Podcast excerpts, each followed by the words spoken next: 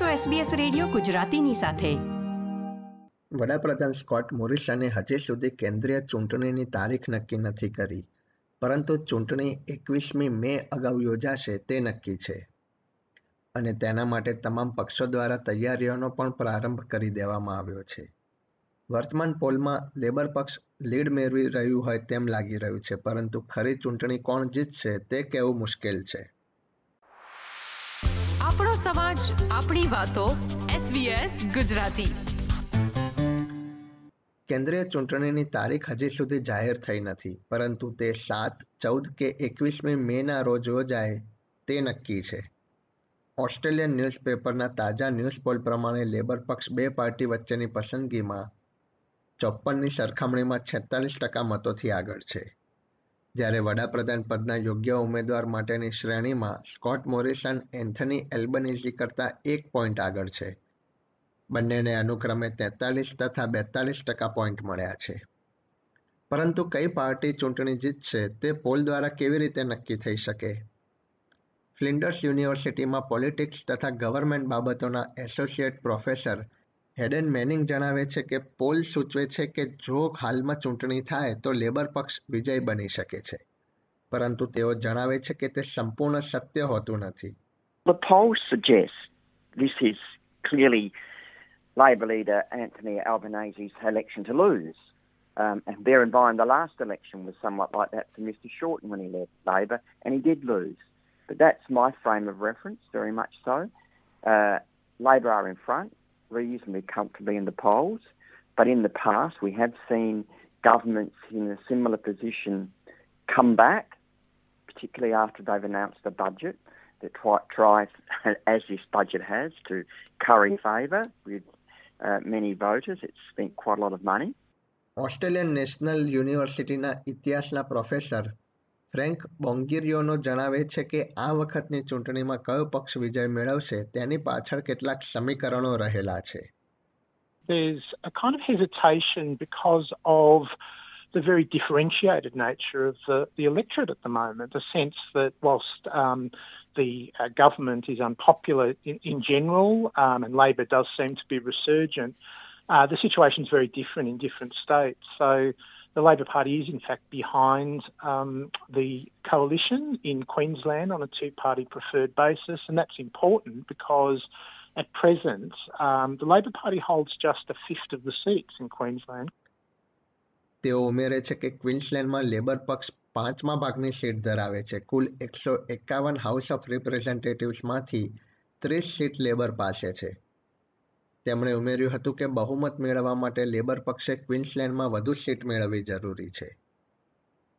University of ક્વિન્સલેન્ડમાં political સાયન્સના senior lecturer doctor Glenn Kefford ઉત્તમ વડાપ્રધાન અંગે જણાવે છે કે ભૂતકાળમાં વડાપ્રધાન પાસે વધુ લોકપ્રિયતા રહેતી હતી પરંતુ વર્તમાન સમયમાં તેમ નથી. In recent months, we've seen Albanese um, his favourability increase and him to overtake Scott Morrison as preferred Prime Minister. So that's a really interesting and big development. And I think a lot of that comes back to the issues we've talked about around um, flooding, fires, as well as the response to the pandemic as well, where there was a lot of criticism of the government and in particular of the Prime Minister. નેતાઓની અન્ય યોગ્યતાઓને પણ ચૂંટણીમાં ધ્યાનમાં લેવામાં આવે છે એલ્બનેઝી અને Morrison બંને પર કેટલાક આરોપો મૂકવામાં આવ્યા હોવાથી ચૂંટણીમાં તેમની પર દબાણ રહેલું છે. માર્ચ મહિનામાં લેબર પક્ષના સેનેટર કિમ્બરલી કિચિંગનું નિધન થયા બાદ તેમની પર અન્ય નેતાઓ દ્વારા હેરાનગતિના આરોપ મૂકવામાં આવ્યા હતા જોકે તમામ નેતાઓએ તે આરોપો નકારી કાઢ્યા હતા. વડાપ્રધાન મોરિસને એલ્બનેઝી પર યોગ્ય કાર્યવાહી ન કરવાનો આરોપ મૂક્યો હતો. પરંતુ વડાપ્રધાન પર પણ લિબરલ પક્ષના સેનેટર કોન્સેટ્રા ફિયેરા વાન્ટી વેલ્સે હેરાનગતિના આરોપ મૂક્યા હતા એસોસિએટ પ્રોફેસર મેનિંગ જણાવે છે કે વિવિધ પક્ષોના નેતાઓના ચારિત્ર વિશેનો મુદ્દો આ ચૂંટણીમાં કેન્દ્ર સ્થાને રહેશે It's unusual for voters to see a focus on the character of leaders as sharp as it appears at this moment.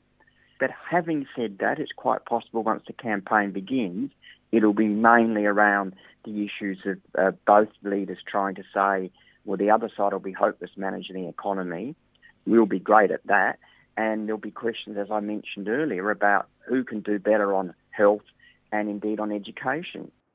આ ઉપરાંત ક્લાઇમેટ ચેન્જ પણ મહત્વનો મુદ્દો બની રહેશે મોટી સંખ્યામાં લોકો અર્લી વોટિંગ પસંદ કરે છે જેમાં પોસ્ટલ વોટનો સમાવેશ થાય છે આ પ્રકારની પસંદગી મોટી ઉંમરના લોકો દ્વારા વધુ કરવામાં આવે છે, જેના કારણે વિવિધ પક્ષોની પોલિસીને પણ અસર થાય તેવી શક્યતા છે.